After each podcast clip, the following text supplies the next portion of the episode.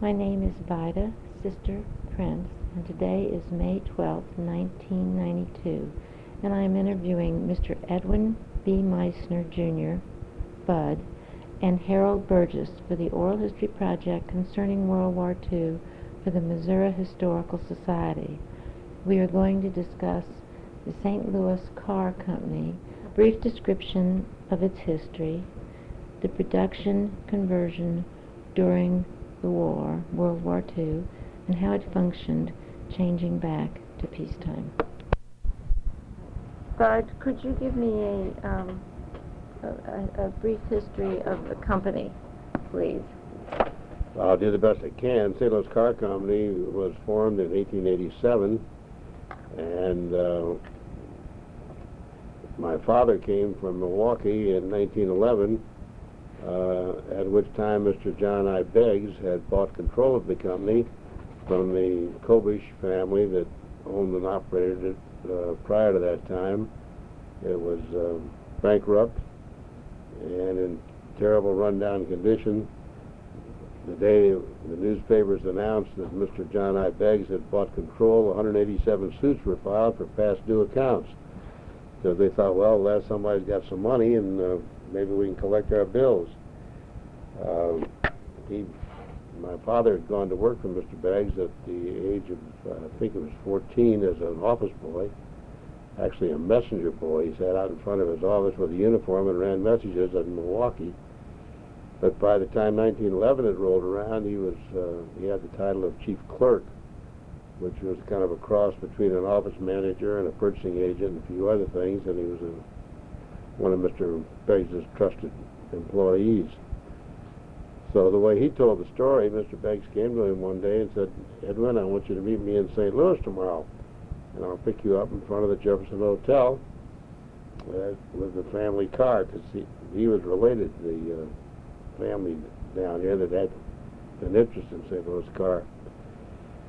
And so my father went home and packed a couple of shirts and told his mother he was going to St. Louis, and, and the next morning Mr. Beggs picked him up, and they started to drive, and my father said, well, Mr. Beggs, what are we doing here today? And Mr. Beggs said, well, I'm taking over the St. Louis Car Company. And he said, well, what am I doing here? He said, well, you're going to run it. Mm-hmm. And to make a long story longer, uh, my father came to St. Louis with a new bride, my mother. Uh, they were married in 1911 and stayed here and ran St. Louis Car from that day until he died in 1956. He finally acquired control in 1925 by buying stock. Uh, that's another long story. But uh, he bought control from Mr. Beggs, uh, and it was all financed with bonds and preferred stock, and Dad owned the common, which had no value. But uh, at least he had control of the company. In about 19 late 1949 or 1950, my father and I were contacted by some people in New York, and to make a long story short, we ended up negotiating a, a contract with the Marquis Foundation for the benefit of Lafayette College, and without going into all the details, which is a story in itself, which, by the way, was written up in uh, Fortune magazine, uh, Lafayette College owned control, and we owned, we operated the, the uh, company for Lafayette. Uh, they didn't pay for it. We paid for it by earning money, paying dividends, and the dividends then were used to pay off the stockholders. So in effect, Lafayette College uh, bought the company with the company's own money, and uh, actually the Marquis Foundation really put up $500 to form a corporation. But that's a whole story in itself. It has little but it's uh, been written up uh, in not only in uh, in the uh, Fortune magazine of 1960 was September issue 1960, but also written in um, uh, Prentice Hall as a rather unique uh, financing arrangement, which was quite interesting to, in, a, in and of itself. But that that would use up all your tape. Okay.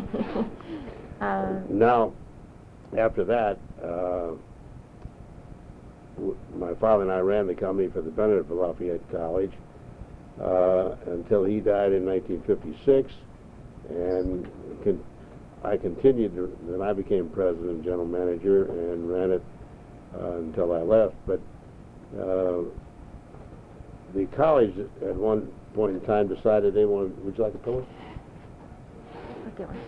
Uh, that they wanted to, in effect, cash in on their investment, and uh, made a couple of efforts to uh, sell the company behind my back, and uh, we were able to forestall that. Well, they did it once behind while my father was still alive. We talked them out of that because it was sort of stupid, and then uh, they did it again in 1957, at which time, once again, I'll be overly brief, but uh, I ended up exercising my option to buy it back and, and uh, resold it simultaneously to some people in Chicago who defaulted. Then I started all over again with the uh, some the uh, from Dallas, Texas, and, and the Murchisons owned it then from 1957 till 1960. I thought it was June 28, 1962. I guess it was 1962. Uh, and uh, then they ended up selling the car building assets. We had many other assets at that time. They got us into the uh, gold bullion business, the oil and gas business, and a few other businesses they were interested in. And Harold Burgess, who's sitting here, is the only guy who knew what was going on because he kept the books. But they were uh, using us as kind of a cash bank uh, and uh, took all of our money and used it for other purposes. But they ended up selling the uh, car building assets to General Steel Industries. And uh, that lasted until we liquidated the company in 1973. Uh, and that was really my last job with General Steel was to liquidate the casting division and St. Louis car division. At one time I swore in writing I'd never do that, but when the time came to do it, there wasn't anybody else around to do it, so I did it. But that's an overly brief synopsis of uh, where we were and various ownerships, and I understand and to try and go into the appreciate it, details would take uh, days. But thank you very much. Um, tell me when you came in, and I, I know you came in as a young. I started to work uh, my junior year in high school when I was about 15 years old. Uh, every summer, and I worked all my summers through college. I got out of college in 1940 and joined the company full time in, I guess, June of 1940. Uh, in February of 1941, uh, I had registered for the draft and had a relatively low number, low number. So my father and I decided the smart thing to do was to volunteer, to get that one year over with, and then get back to work. Because he he liked having me there because I was cheap help, and he didn't have to pay me very much. I was living at home, and uh, it, it worked out fine. The only thing was that I joined the army in February of '41, and we had Pearl Harbor in December, and I didn't get back. I didn't get out of the army fully until February of, of uh, uh, '46. So was- I was gone for five years. Uh, Where I- were you, Bud? I got home frequently, but uh, I was in the army. I started as a buck private in Camp Robinson, excuse me, Camp Robinson, Arkansas, 138th Infantry. Went out to California a week after Pearl Harbor to defend the United States from the Japanese invasion. Then, in, since uh, I found out I wasn't going to get out of service, I applied for OCS, uh, Officer Candidate School, and I ended up going to Fort Benning, Georgia, in February of 42, and after 13, no, yeah, about 13 weeks, I got to be a second lieutenant. And then I was stationed at uh, Fort McClellan, Alabama for 14 months training black troops. Then I joined the cadre of the 13th Airborne Division at Fort Bragg, North Carolina, and helped form the 13th Airborne Division, and became a gliderman then we moved to Camp Mackall, North Carolina, where I became a paratrooper. And then I went overseas with the 13th Airborne. Uh, we were Eisenhower's secret weapon. We were so secret that uh, we were never committed, thank goodness, because the ground forces were moving ahead so fast they didn't need paratroopers.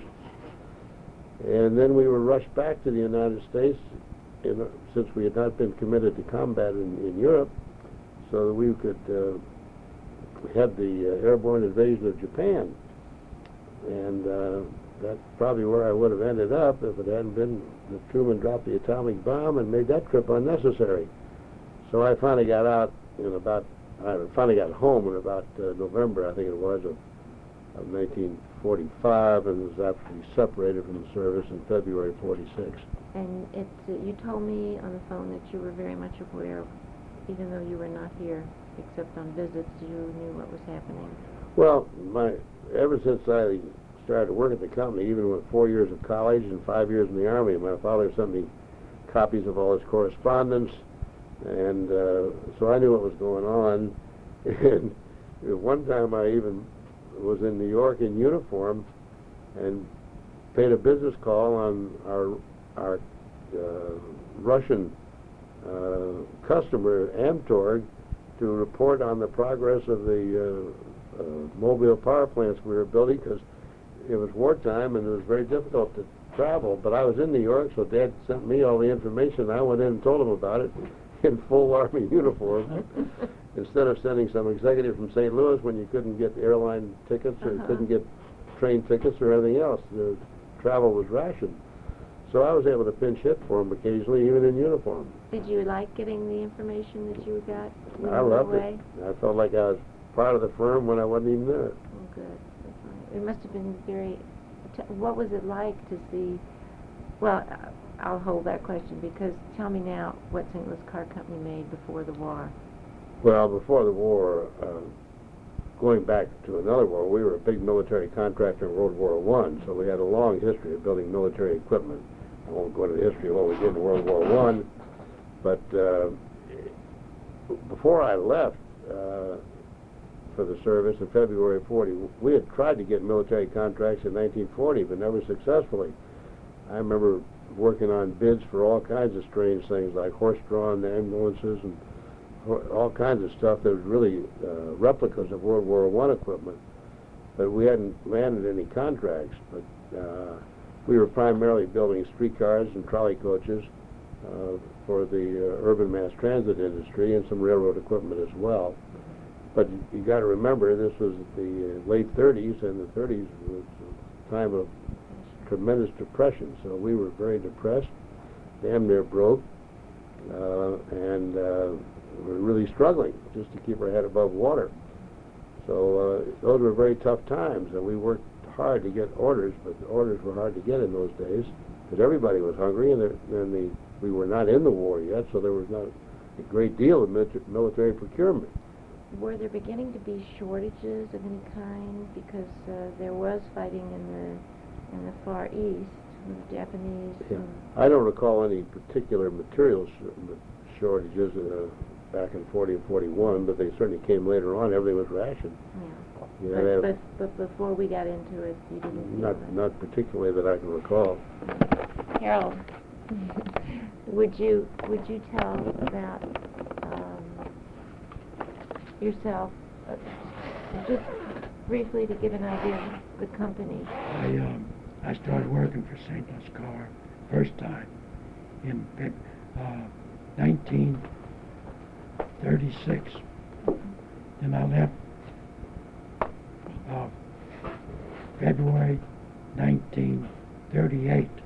Went to Washington, worked for the Social Security and then the Securities and Exchange. The last time I came home in 40, Mr. Meissner approached me, do we ever think about coming back to St. Louis And I said, constantly, Hmm. come on back. So I, I started working again on March 15, 1941. And I worked there until uh, December 1969. And and what did you do when you started, and what I did was- you? I was a mail clerk. hmm M-A-L-E. That's what they had then. And then I advanced to auditor and uh, then advanced to assistant treasurer and then treasurer. I thought we called you comptroller for a while too. I'd like Didn't to we? be an assistant auditor. I never knew what that word meant, but we thought it would sound like a good title. Okay, thank you.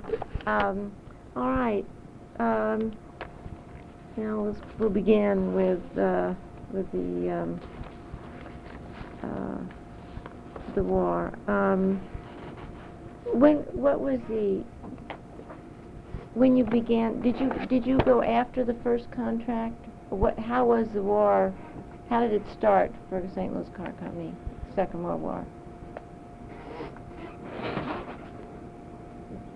We had a subsidiary known as St. Louis Aircraft Corporation that built airplanes for the military during World War One, and between World War One and World War Two, uh, did some aircraft work for Wright Field, wind, oh, uh, wind direction finders, and some uh, bomber trainer devices. And we did some experimental aircraft. We built a low-wing monoplane. We built a, uh, they called it an educational order, I think it was called, of uh, uh, uh, primary trainer biplanes. So we were constantly doing some aircraft work for them.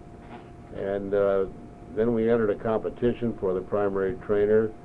And finally, were awarded some airplanes to build uh, of a Fairchild design, uh, the PT-19s, and then succeeded with the PT-21s. Now that's the aircraft side.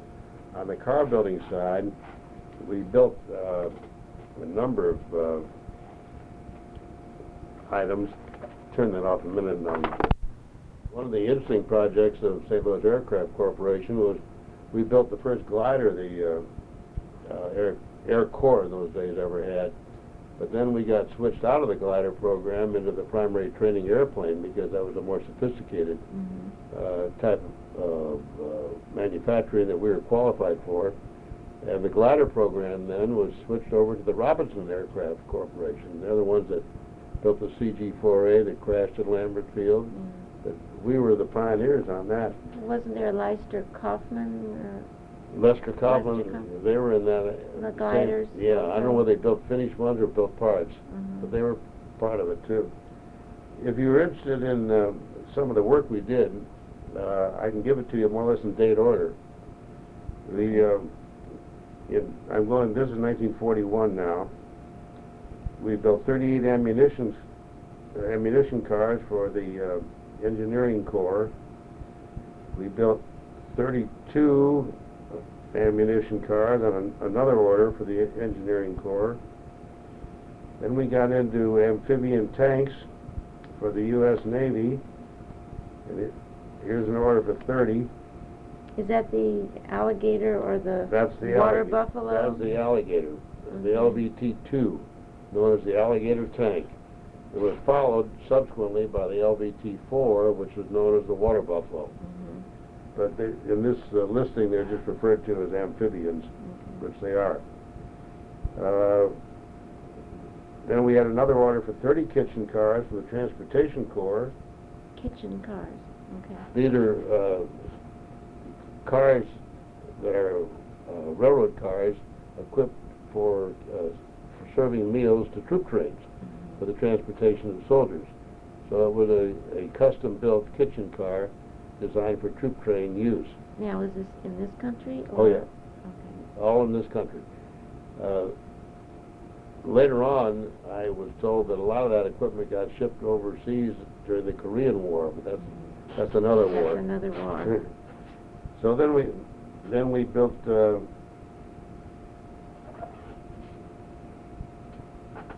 for the we got into this Treasury Department building uh, mobile power plants which were designed for export to Russia. That's another whole story. These were when the Germans uh, attacked Russia and subsequently pulled out, they destroyed all the power plants. And many of these cities and towns had no electric power. The some reason the United States Treasury Department placed an order with a eastern manufacturer, I can't remember who it was, to build mobile power plants. There was a diesel engine and a generator mounted on a railroad car. And they were going to export them to Russia, and they would be used to, uh, in, a, in a mobile way, to provide power to Russian cities. Well, the guy that had the contract was not performing. And at some point in time, I can't be precise, my father and Bill Cammon were asked to come to Washington, or maybe they heard about the problem and went to Washington, and the contract was canceled from this existing uh, manufacturer and given to St. Louis Car Company to finish the contract. So there were already uh, diesel engines on hand and generators, and to make a long story short, we took over this guy's contract and completed it and built, I can't give you the exact number off the top of my head, but uh, I think close to a hundred or more of these mobile power plants. I remember there were three different sizes with different engines, different generators, and our, our ultimate customer was really the Russian government. And they had what they called the Amtorg Trading Corporation in, in New York City representing them, but the order really came from the United States Treasury Department, and it was financed by the United States uh, Treasury. So that was a, a big wartime uh, wartime job. Uh, then this was all 41 and 42, and then I find here in 1942 we had one order for 250 of the Buffalo amphibians, another order for 260, 263.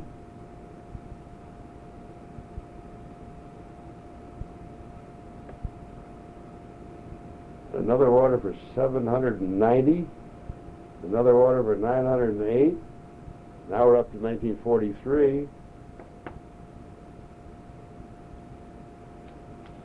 And here's an order for 80 power plants from the Treasury Department, 1943. The Russians again. All, well, all Russian, yeah.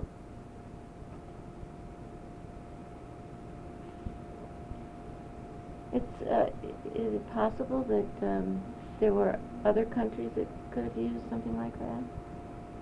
I, s- I suppose so, but uh, Russia was our ally, and and they're the ones that needed them. And the Treasury Department uh, furnished them.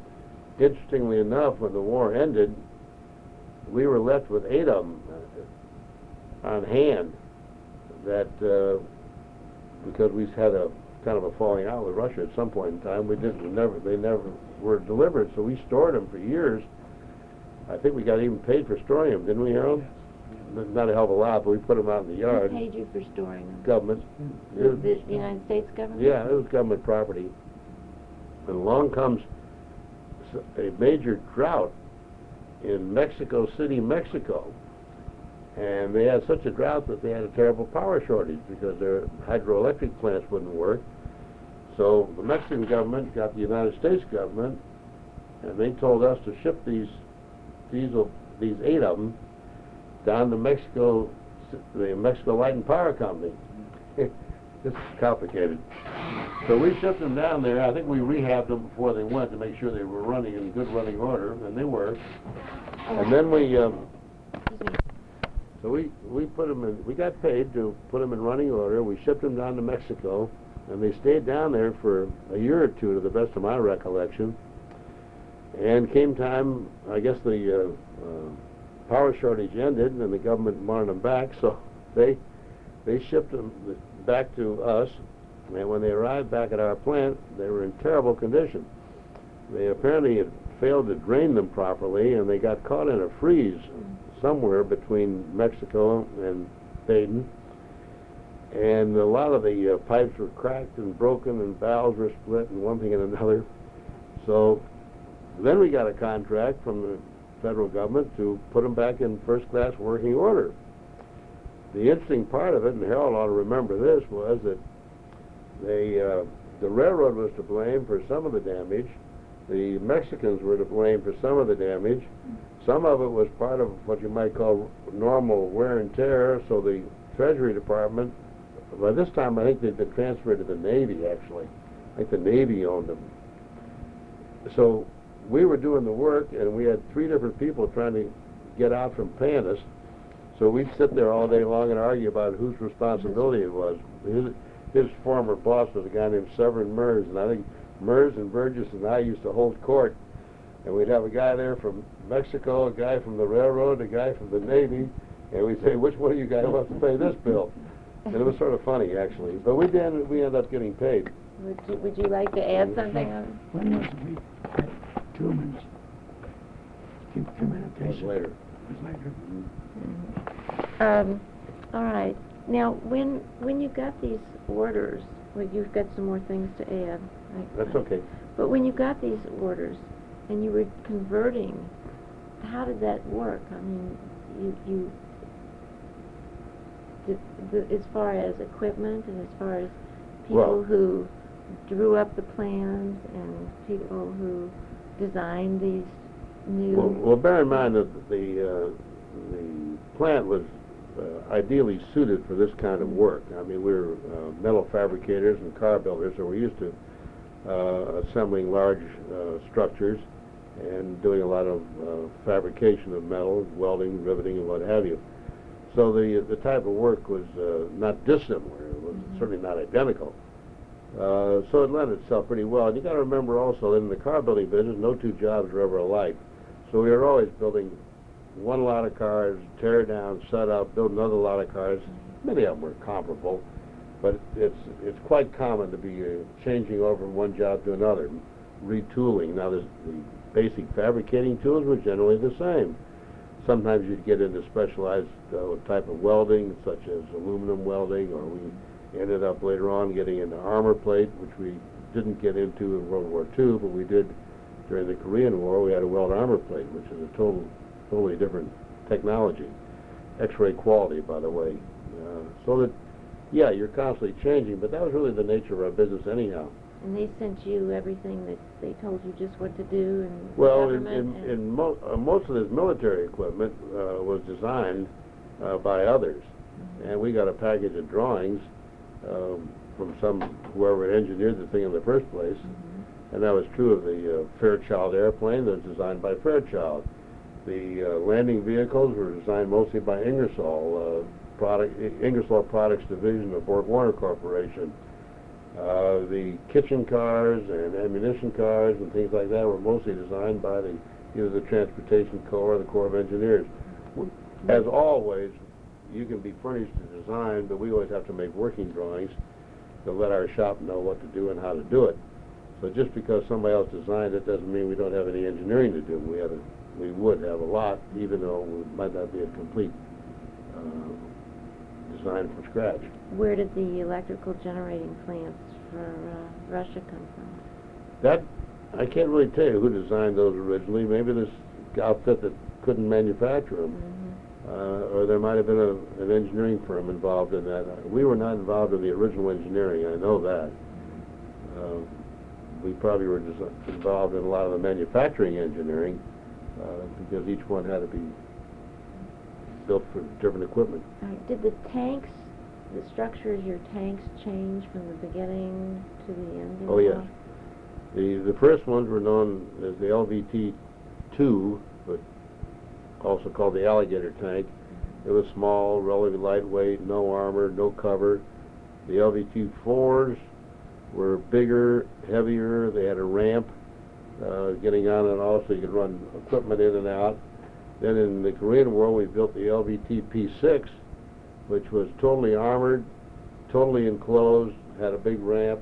So they're all different models and each model had its own set of uh, jigs, tools, fixtures, test equipment. They had to build a swimming pool to make sure they were waterproof. You, in the, on the alligator tank, I know we took them out to uh, uh, what's that lake out there where we used to test them? Uh, not Creve Coeur Lake. Uh, anyhow, there's a little lake out there. They had to be tested in the lake, and, and then on the uh, on the uh, alligator on the uh, LVT sixes, I worked out a deal with uh, Missouri Portland Cement. We used to take them out to their property and run them up uh, 60 percent grade and a 40 percent side slope to make sure the tracks didn't come off. And we built a swimming pool in the backyard, and we'd put them in and put them in a pool and run them, make sure they didn't leak. Now, were the landing craft, you said landing craft, uh, were those the ones that, the kind that were used on D-Day? and- These mostly were used by the Marines in the Pacific.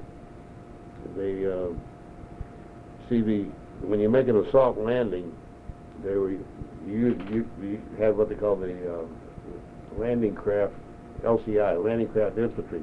These were boats that come up to the shore, drop the ramp, and the soldiers would go ashore.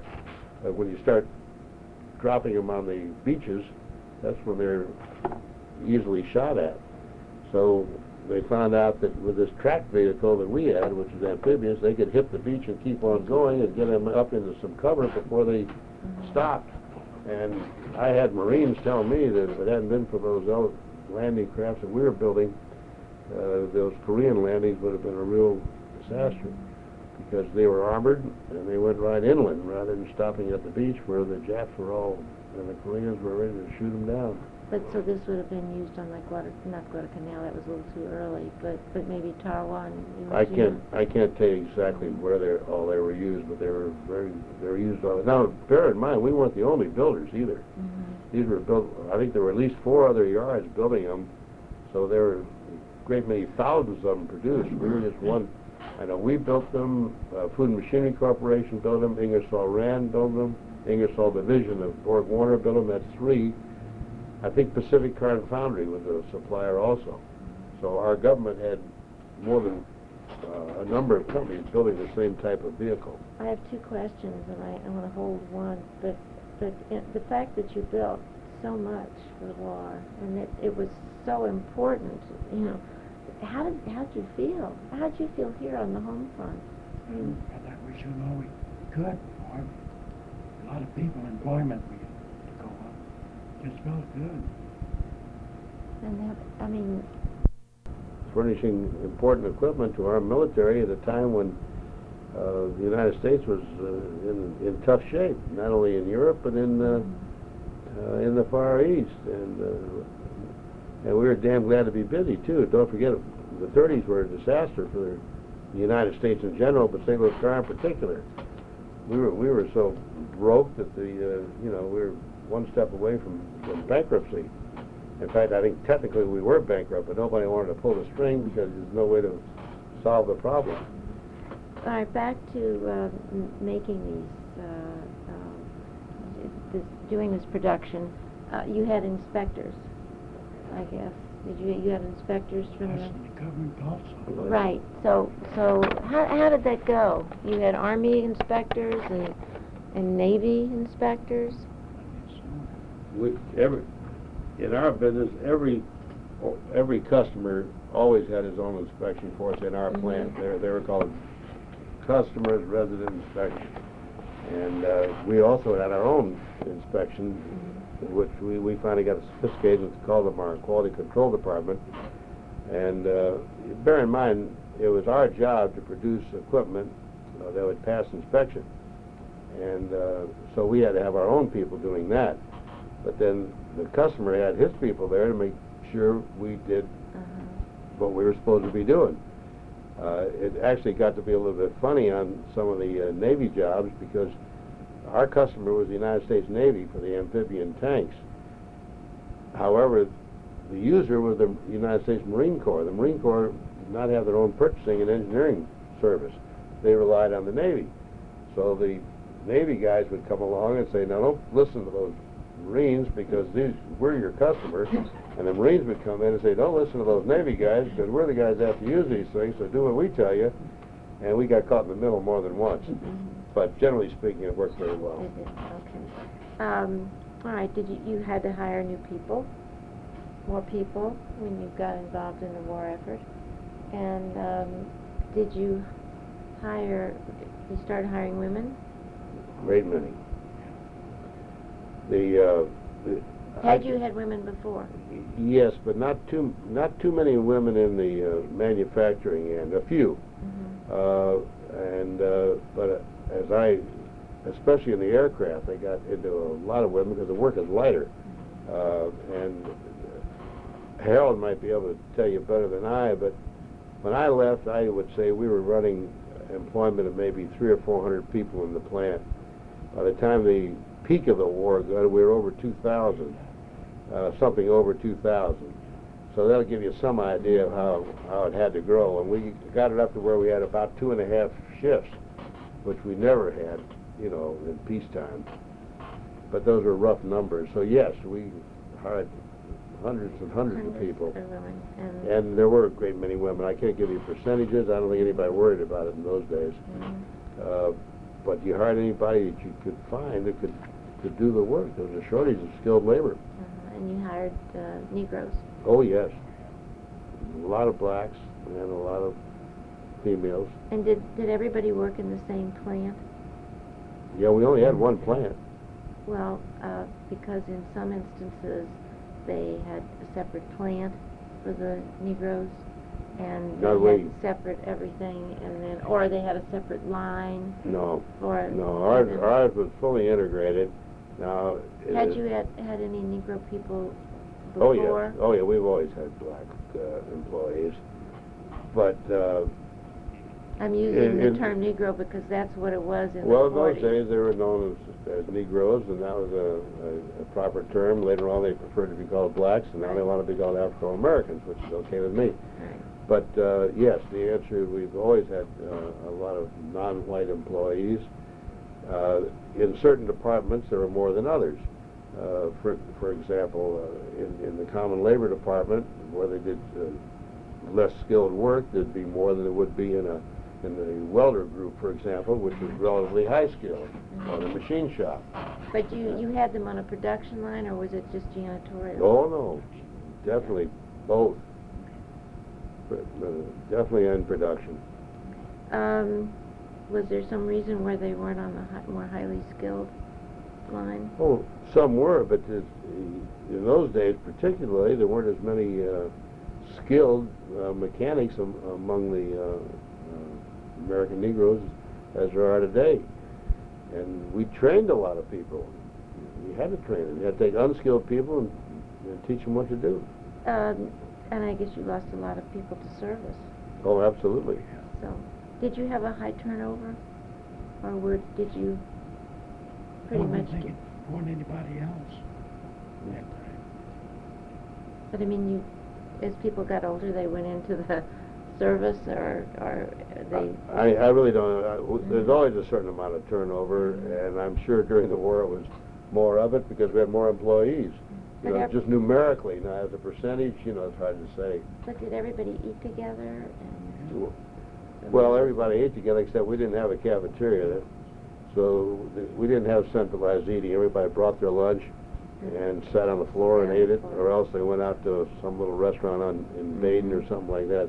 One of the things we were lucky enough to avoid was a company cafeteria. Mm. that every every businessman I know of that ever had them had nothing but trouble. trucks you let up to pick people up, bring them in by the truckload. They would go out. The trucks would go out and bring people in. No, in the mornings. Oh, Oh, 'em- You take mean 'em home at night. We mean trans- for Transportation? transportation. Yeah. Yeah, I don't remember that too well. they had a regular line where? Well, we'd find out where they lived, and we'd say, we'll have a truck to pick you up, Oh, for because of gas rationing or Yeah, not owning a car. not only a car. Um, all right. So did you have um, did you have to have new regulations or new codes for production or codes for clothing or anything like that? Not that I'm aware of. I mean, uh, the the type of work, metal fabrication, assembly, was pretty much what we've always done. So I don't think there were many changes in that respect. Okay. How about security? Security was tightened. We had our own guard force. We always did have a guard force, but there was a lot more of it. And I'm, I know they went into uh, uh, badges with photographs and stuff like that that we never bothered with before. So the answer is yes. Yeah, but you never had any incidents or anything. If there's anything that you want to put in on anything I'm talking about, please feel free. Um, all right, morale. Uh, did people, do you feel, Harold, you were here, do you feel that people just had a job or do you feel that they really felt that they were doing something um, special? I think the general opinion, everybody wanted to do something, I felt. Okay. Uh, didn't did did they have uh, did Mr. Meissner speak over the loudspeaker and uh, did they have anybody who came and and gave little speeches? Well, The bond issue, we bought whoever the Hollywood characters out selling bonds. Uh-huh. And you used to have those Yeah. during, did you have blood drives at the? Yes. Um, I understand that Mr. McDonnell, at McDonnell Aircraft, um, it's kind of in a, in a funny story type of thing that he, they, the Red Cross went out and wanted to, uh, have a blood drive, and he said that that was fine after hours, they could have it on the parking lot. So the man from the Red Cross that was telling this said that each time they'd go out, he was so polite, and they think, this time we're gonna get it, and they never did have it during working hours, so how did, how did yours go? Was it, was it, could they have it during working hours, or was it after hours? I can't remember that. Well, I, I remember having blood drives after I came back. This is, this is post-World War II, and we definitely, uh, set them up and we let them come during the day. During the And day? I still remember that we put them down in our garage. Troy Berner was in charge of that. Yeah, and, uh, so we, you know, let them come off the, Uh-huh. off the line for a half hour or so, And I, I did it myself. Um, could, could you think of what was the, the big difference between doing the war work and in any part of it, whether it was uh, something special you were doing or what made, did the war years make a, a difference in any way besides building back up your economy? Yeah, they made a lot of difference. For one thing, we made some money for a change. That's what I meant. and uh, that. which we hadn't been doing during the 30s, uh, so it was highly profitable. As I remember, you, you correct me, Harold, if I'm wrong, but as I recall, the our total volume for World War II, now that would be roughly between about uh, probably 42 to 46, was something like 100 million dollars, and that was a, a lot of uh, a lot of work. Uh, I would say the year I left, maybe in 39 or 40, if we did 10 million in that year, that would be a lot. You know, so we went from uh, now 100 million over a few years, averaged out maybe to 25 or 30 million a year, but but that's still uh, triple or quadruple uh, a pre-war uh, year as far as volume is concerned in round numbers. But not only that, uh, my father uh, pulled a very interesting deal. He read in the paper one day that the old Curtiss-Wright plant at Lambert Field was going to be demolished in order to build what is now part of McDonnell Douglas, a larger plant, because the, the type of airplane that Curtiss-Wright was building didn't need big, tall buildings, and the ones they were scheduled to build, which I think was the C-47, needed more height. So the government solution was tear that plant down, and we'll build a bigger plant, which they did. But my father read in the paper that this plant was going to be scrapped. So he went out early in the morning, got a hold of the contractor that had the contract, and bought his contract.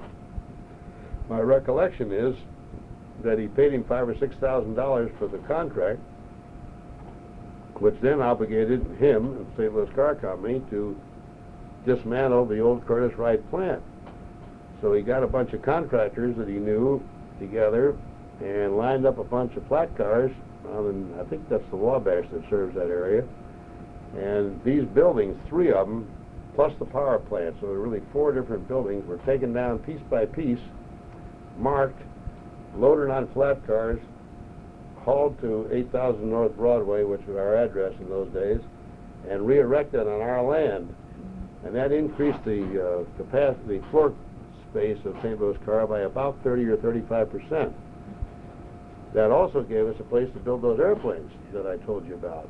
See, we, we had a little small section of our car building plant called the aircraft department, but it was more for one plane at a, at a time rather than a production line. So in order to qualify for big production, we needed big production space. So that's how my father got it. Not only that, because it was a wartime deal, it was, uh, you got, I think it was a five-year write-off uh, on the cost of the investment. So at the end of five years, we'd written the whole thing off. And further, another stroke of genius was that in those days you could not have built such a building because everything was rationed and you had to have certificate of necessity and terms like that in order to get steel and materials and Well, so he didn't have to do that because all secondhand material. So it was a bold, but a very brilliant transaction. And uh, you said what effect it had on the company. Well, it increased our space by 30%. And at the end of five years, it hadn't cost us a dime. He sounds like quite a man. He was a hell of a man. Tell me about him. well, because he was, tell me about his involvement in the community as far as the Well, he uh, he uh, was a member of the city police board during the 40s when times were really very difficult, race riots and what have you. Al Kaufmann, the mayor of the city, asked him to form the Mayor's Race Relations Commission. He not only organized it and chaired it, but ran it during the times when we were having race riots and threats of race riots all over town. Uh, he uh, had one secretary that ran the office down in City Hall, and he ran, he did everything else. And he had a blue ribbon committee that he put together, and they kept the lid on pretty well. The biggest single thing that I think he did, and this has been written up, was he got the downtown department stores to agree to serve black people. They would sell them anything they had in the store, including a mink coat, but no black person could buy so much as a hot dog at Famous Stix or Jackers or Scruggs, Vandervoort, and Barney. What year are you talking about? I'm talking about the 40s. And uh, my father got uh, Frank Mayfield was the head of Scruggs, Vandervoort, and Barney, and he was the one that my dad convinced to make a breakthrough, and he opened up the basement cafeteria of Scruggs for serving blacks. Soon after that, Stix opened up one lunch counter, and Famous opened up a lunch counter. Well, now, of course, you could eat in any of their mm-hmm. fancy dining rooms, but in those days, they couldn't eat any place. That's right. And Dad's Race Relations Commission did that. He went to meetings at the various churches, and you know, you remember they had a, a nasty situation with the swimming pools out in Fairgrounds Mhm. Park. He was involved in all that.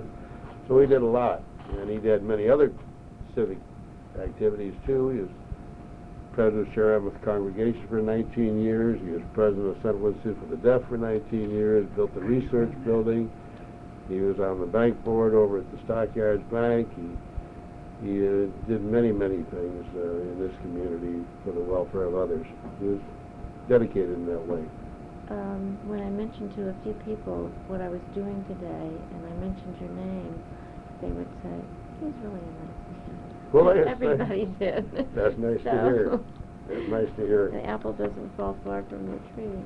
Um, all right, you you spoke of the race, uh, some of the um, strikes or things that happened, uh, and in '44 there were strikes. Uh, I think that um, you had one, a couple at, at your plant.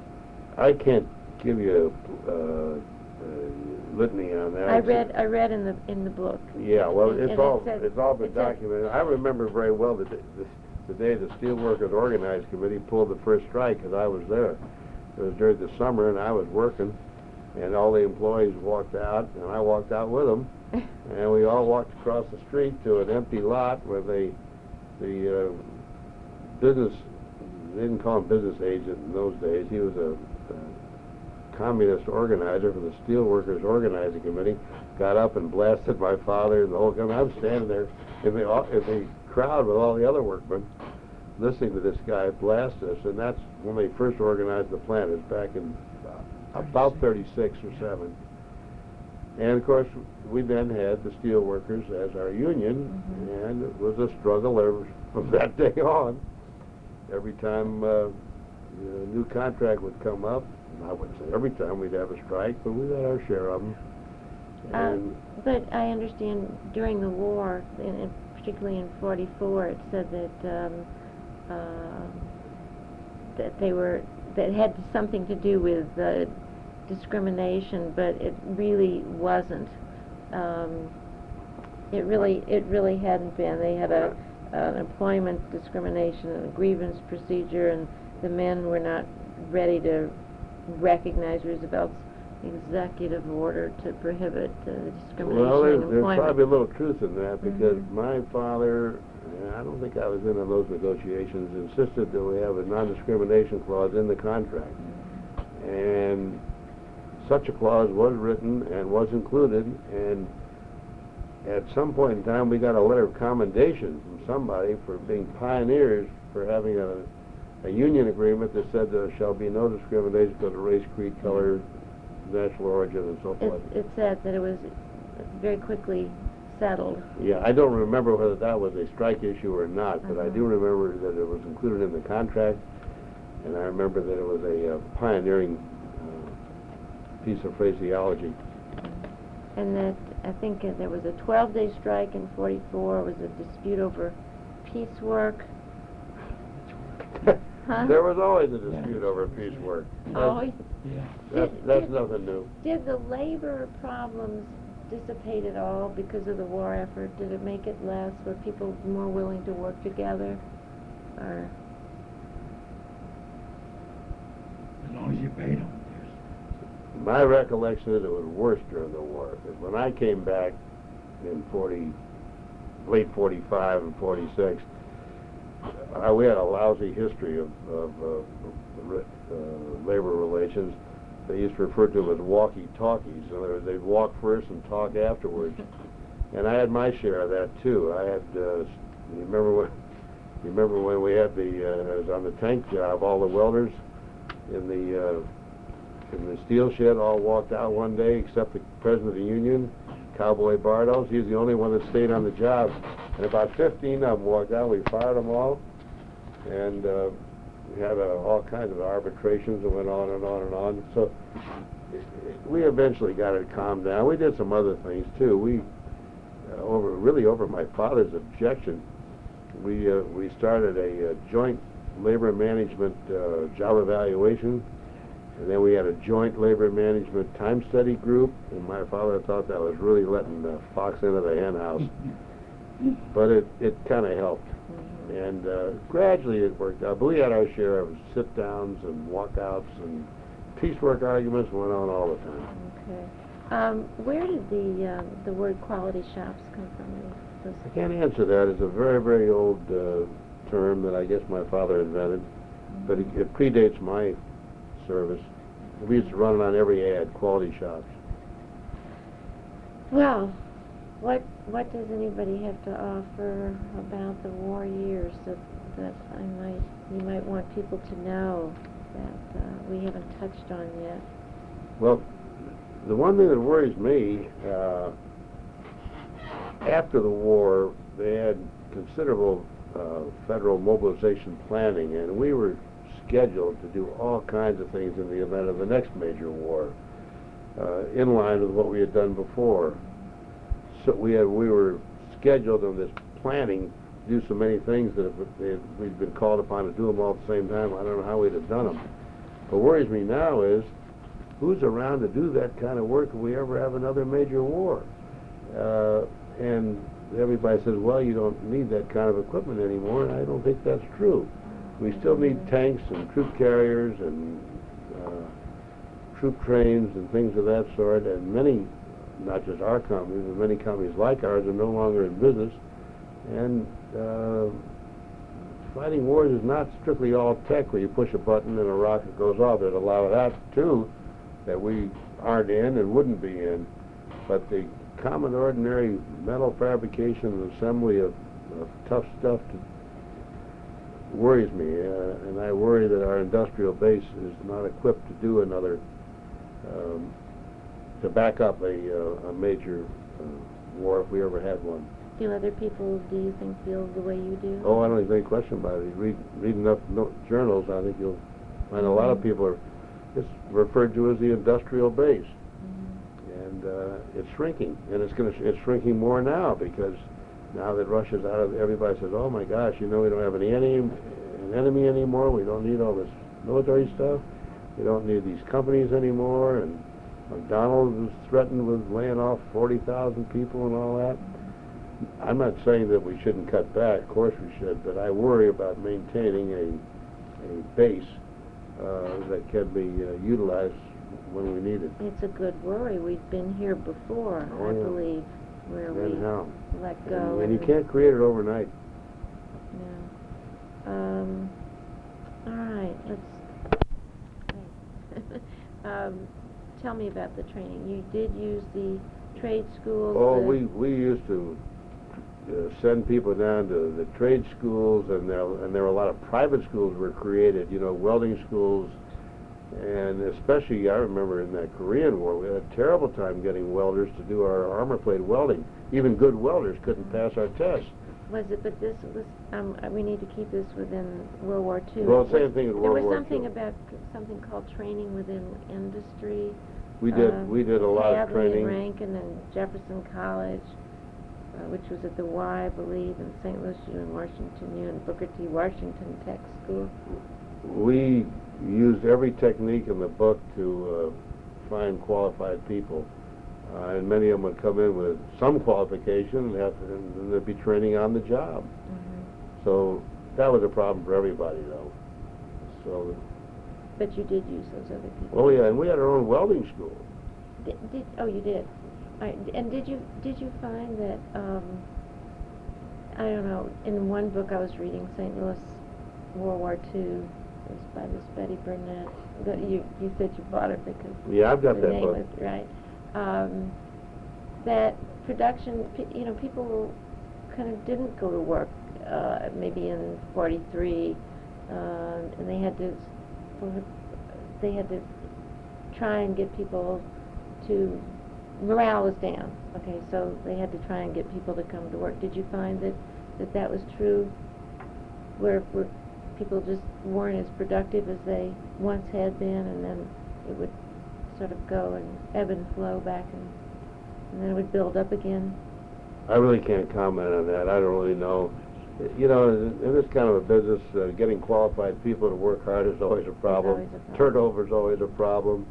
Uh, the guy you really need is the guy that always leaves, and the guy you really don't would like to get rid of, you can't get rid of. well, So you know, that's a they constant said they got tired of, you know, I got tired of the war, and and uh, it was really more that. Um, well, if you, I really I appreciate very much your time. Uh, is there? Well, it's fun. I love to talk about it.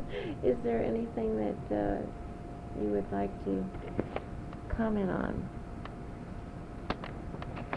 I can't think of anything else. But we, uh, St. Louis Car had a very proud history. I'm just sorry it doesn't exist today, but uh, time marches on. Sounds like it was a very important part of what made us win the war. So to you, Harold, who was on the home front, uh, m- much thanks, and to you who seem to be everywhere, much thanks. Well, glad to do it. Thank you for today. You mentioned earlier in this tape that you had trained black troops, um, infantry troops. Uh, Yeah. explain. Uh, troops were segregated at that time. Oh, very definitely. My, uh, I mentioned that I got a uh, commission as a second lieutenant in the infantry from Fort Benning, Georgia, and my first assignment was to Fort McClellan, Alabama, where I became a uh, company officer, Company B of the First Regiment. The I think we had eight regiments altogether in this. It was called a BIRTC, Branch Immaterial Replacement Training Center. The point being, we weren't training infantry or artillery or armor or cavalry. We were just training basic soldiers. The branch was immaterial. This was their basic training. The first regiment was all black. The other, and I think there were six or seven others, were all white. And I got assigned to the black regiment. And I started out as a second lieutenant in Company B. What year? Well, that would have been uh, 1942. Uh, I, I read in the paper the other evening that there there was a story about somebody that's from St. Louis, uh, Mr. D U B O S E, who uh, offered to be part of a, a black infantry because most blacks at that time were only in service the, s- the, you know, like a clerk or, Mhm. or the food or, so how, um, this is new. Well, these, uh, the mission of the BIRTC was to take uh, young men that have been drafted and give them their basic military training. At that point in time, nobody was concerned about whether there would be a truck driver or an infantryman or an airplane pilot or what. So you weren't training them to fight? We were training them how to be a soldier, uh, know how to wear a uniform, uh, how to salute, But how to they- march. But did, they didn't go out on the rifle range? Oh, yes, and Oh, how they to, did. how, you know, they had to learn to shoot, and they had to learn to hike, they had to learn to, they had to learn everything you need to be a soldier. Same basic training that you were giving the others? Everybody got the same training. No, there was no difference. That's why branch immaterial, uh, we weren't training for any particular branch. When they left us, then they would go to a unit or a division. It might be a quartermaster division or an infantry division or a artillery unit or a coast guard, not coast guard, that's another branch of service. But so after they left us, they would get specific skills uh, in the military. But uh, I served as a company officer for a relatively short time, and then I became a battalion uh, adjutant, and then I became a regimental adjutant. And in our regiment, we had five battalions, and we had roughly a thousand men in each battalion. That would be 5,000 troops. But you're not talking about just black, you're just, I'm talking all black. All this is black. the first regiment. okay. There are more regiments on the post at Fort McClellan, but I'm talking about the first regiment. And uh, What was the highest rank of the black, any black person down there? the highest rank were the chaplains. They were captains. We had two black chaplains. Everybody, ev- all the other officers were white, and the uh, non-commissioned officers were all black. The non-commissioned officers were the original cadre that started it. Were all uh, regular Army blacks from Fort Huachuca, Arizona. Mhm. and they were a very proud bunch, and they're very good soldiers. And uh, I was there for 14 months when I ended up as a regimental adjutant and a captain. The rule was you couldn't stay there more than a year because it was it was not only a replacement training center for soldiers, it was also a replacement pool for officers. So officers would be assigned there until they were needed at some division or some unit, and as an as adjutant, my job was to fill those, we call them requisitions. Mm-hmm. Every morning, they, we'd get a requisition, have a meeting of the, all the adjutants, we told how many officers are needed, where, we'd go back to our unit, say, okay, I've got, I can fill this requisition, we'd ship out the officers too. But finally came my turn to be shipped out, and I shut, I shipped myself out. But I, I couldn't find anybody to take my place for a while. That's why I ended up 14 months instead of 12 months. Why couldn't, was it difficult? Well, being a regimental adjutant is rather spec- In that specific. particular area? skill. That was unusual. I mean, this was something that. uh, Takes a while to learn how to be a regimental adjutant, Well- especially with a unit that big. Yes, but I'm talking about the fact that there were uh, black troops or colored troops